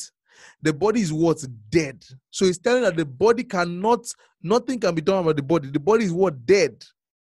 Are you seeing that? The body is dead. He said, because of what? Sin. So sin has corrupted the body. Here is someone following me. Sin has what? Corrupted the body. Sin has corrupted the body. Right? Uh-huh. But your nature has been changed, right? He says your mind, you can actually mind the things of the spirit. That means you want to set, you want to behave with things of spirit, you can set your mind on things of the spirit, right? He now tells you that, the, that your nature has changed because you have the spirit of God inside you. But he says the body is dead, right? Because of sin.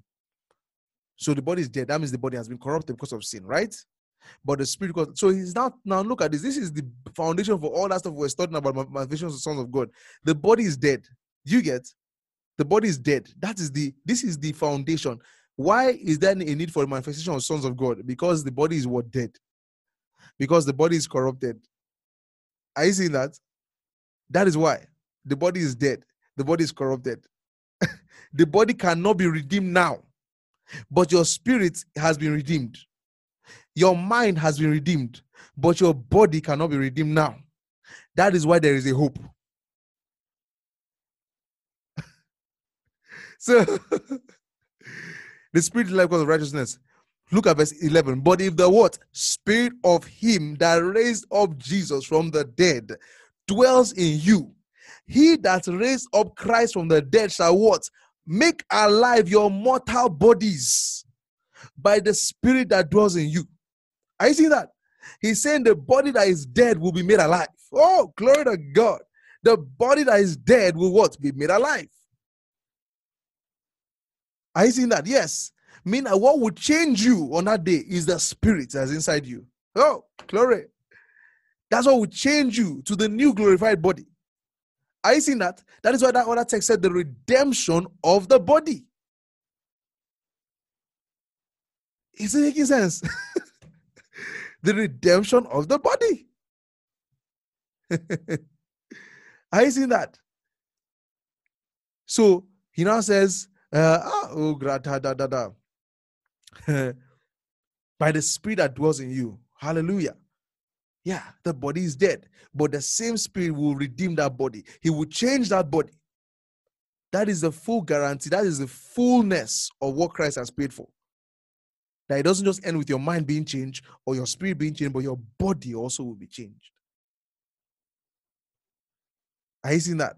So you cannot you cannot understand that that is the corruption they are talking about. That your body is dead. So your body is subject to all these kinds of desires. Are you seeing that? So he now tells us in 12, therefore, brethren, we are debtors not to the flesh to live after the flesh. So he's saying now, look at now, in this context, the flesh will be the body that is dead. So where it says that we are now, we are, it says we are, we are, we are not debtors to the flesh to live after the flesh. Why? Because you have the spirit. It says, for if you live after the flesh, you shall die. What does that word die? That means it just means that you will exhibit the attributes of the flesh right? Because the flesh is already dead. Remember that when you know when the, the law that passed through that flesh and that bad nature could not produce any good thing. So you you will actually go that same direction. But if you through the spirit, now notice through what? The spirit. Abi, do what? Mortify the deeds of the flesh shall live. How would you do that?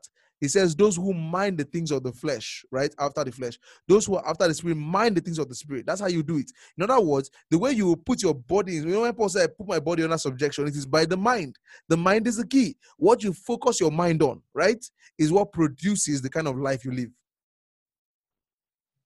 Seen that? If you live after the flesh, you shall die. But if you through the spirit, what? Dead and kill the deeds of the body, you shall live. For as many as are led by the Spirit of God, they are the sons of God. Do you know what this means here? Woo! Yeah, so he said, if you what mortify the deeds of the flesh, you shall live. So as many as are led by the Spirit of God, right? They are the sons of God. That word led is it means to be led away, to be carried, right? In this context, to be carried by the Spirit of, of God are those who let the Spirit in them influence their conduct.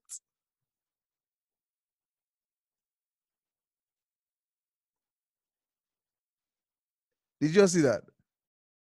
No, are you seeing that? Because normally your assumption is that they are led by the God. But when you now come from verse 1 and go down from verse 7 and come like that, and come down, down, down, down, and you now come down to this, you will now see that it cannot be meaning that if you are led by the Spirit of God, you are son of God. That's not what he's talking about.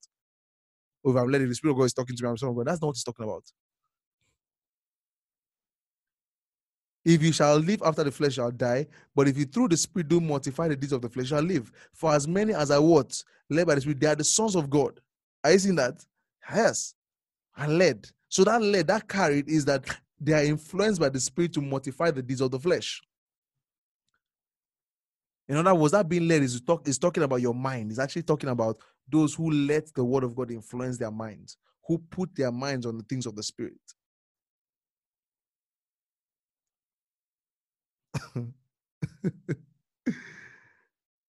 then verse 15 for you have not received the spirit of bondage again to fear but you have received the spirit of adoption whereby we what? Cry abba father. We cry father father.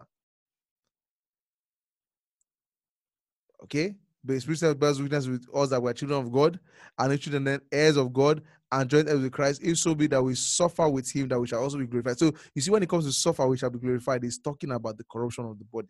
We suffer with him. We suffer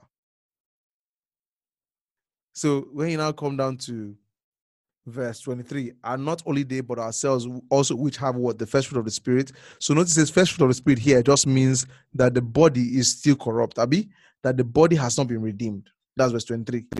Even when we ourselves groan within ourselves, waiting for what?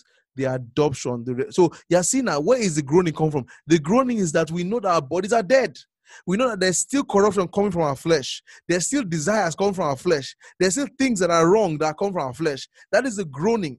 That is the sadness that we have. There's this eagerness. We are waiting for what? The redemption when everything will be complete. Have you seen that?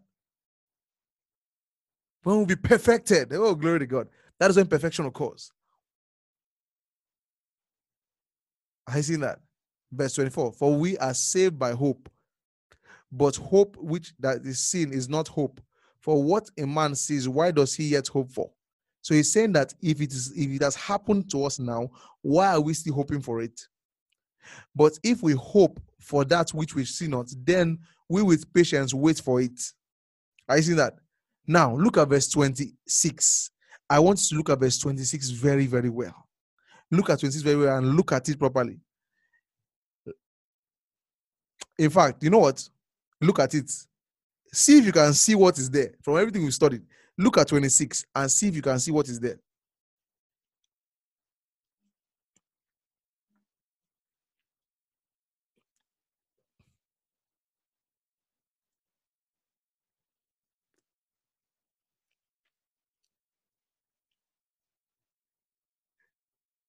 I think some people have gotten it. I see that. so, so I think I'm going to okay. Let, let's now look at it. So it says, likewise, the spirit, you see, right, also helps with what our infirmities. What would be the infirmities there? Because infirmity means something that is like that is like a frailty. It's actually a mod, like it's a frailty, it's a weakness, or like a sickness or something. He says the spirit helps with our infirmities, for we know not what we should pray for as we ought to, but the spirit itself makes intercessions for us with what? Groanings that cannot be uttered. So i have a question. Is it talking about prayer? Is it talking about prayer? Yeah is it talking about prayer? Because it says here, remember, he just already spoke about the corruption and the hope and the redemption of the body. He now says the spirit helps us with our infirmity. What infirmity? The fact that we have corrupt bodies, the fact that the body is dead in sin, for we know not what we should pray for. That word pray for also can be like desire or something like that. But we know what to what to pray for, right? As we ought. Because let me ask you, can you actually pray for the redemption of your body? You cannot. You can't actually. Because it's already a promise. So he says we should pray for, for uh, but the spirit word itself makes what intercession for us with what groanings that cannot be uttered. So, what is the groaning there? What is the groaning there? The groaning is the desire of the spirit. You get concerning what? Concerning what? The redemption of our bodies. But, but why does it say intercession? It's another word for prayer. It's another word for desire. Is this words I showed you that the words are interchanging as you are reading them. Are you seeing that? so now look at this. So that word is not talking about speaking in tongues. It's not. It's not tongues because it says groanings that cannot be uttered. In tongues, don't you say something? Pops. Yeah. So when it says that, but the Spirit making makes intercession for us with groanings that cannot be uttered. So what you're just practically saying is that the Spirit is putting that desire in us for a redeemed body. Something like that. Okay. That the spirit itself desires that we have that. The reading body. Okay. Are you seeing that? Uh-huh. So it's sometimes it can be thrown off by intercession, growth. It's just different words to say the same thing. Verse 27. And he that now look at it 27. He that searches the hearts. Who searches the hearts? is knows what is in the mind of the spirit, right? Because he makes intercession for the saints according to the God. Let's look at that again. And he that searches the hearts, right? He that searches the hearts knows what's the mind, knows what is the mind of the spirit. Right? Aha. Because he makes intercession for the saints according to the will of God. Who is he that searches the heart? It will be the spirit. Know, knows what the mind of the spirit is actually the spirit. Both of them is the spirit. He that searches the heart is the spirit. He that knows the unless you want to make an argument that is the human spirit.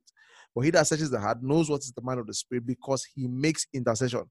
Why does he know the, the mind of the spirit? Because he what makes intercession. He groans. Remember, we said he makes intercession for us, which was groan, groaning. So we can say he groans, right? In other words, the spirit groans for the saints. According to what? God. He actually says the will of God there. According to God, what is he groaning for? The redemption of the body. Are you seeing that? So, verse 28 and we know that all things work together for good to them that love God. what is he talking about? What is the all things there? The redemption of our bodies. Simple. all things work together for our good. So when you are saying all things work together for our good, you need to know that it's not talking that that statement is, is not talking about what you think. All things. So now they are beating you, slapping you, kicking you, and everything. No, no, no, no. You seeing that? All things. There's another rule of Bible interpretation. What you see, what you see all the all things is talking about the context, not everything. Is is hardly everything. Pops. Yeah. Well, can't you say that um this can just be something that you can just say all things do work together for believers because we trust in God. If you say all things, you know what all things is. If you fall into God that has all things. Hmm. If a person gets raped, that's all things. Okay. Uh-huh. Do you understand? So you can't use that. you can't use that. So it's actually all these things you get the context. So you know all these things work together for our good, for the good of them that was love God, to them who are the one they called according to His purpose. So what is His purpose? His purpose is what? The redemption of the body. Well, you can actually make an argument it means something else, but contextually, it looks like that. Right? All the works for good of then are called his purposes. Verse 29 For whom he did what? For no, he also did predestinate to be conformed to the image of his son, that he might be the firstborn among many brethren. Okay, so basically, okay, well, okay, who he predestinated, he also called, and who he called, he also justified, who he justified, he also glorified. Okay, so, verse 31. What shall we then? Because those that is actually still in a sense talking about it. So now look at this. Now look at now. I want you guys to look at this, please. We're going to end now, right? What then shall we say to us these things? If God be for us, who shall be what against us? Abi 32. He that spared not his own son, but delivered him up for us, or how shall he not with him also freely give us all things. What is the all things there?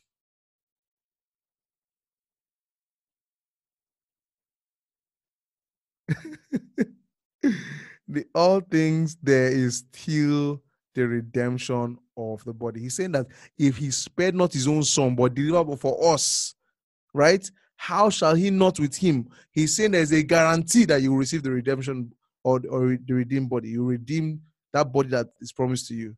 Are you seeing that? Are you guys seeing the power of context? Why you cannot afford to read your Bible anyhow? Because the entire doctrines have been built on Romans 8 that are just scattered today.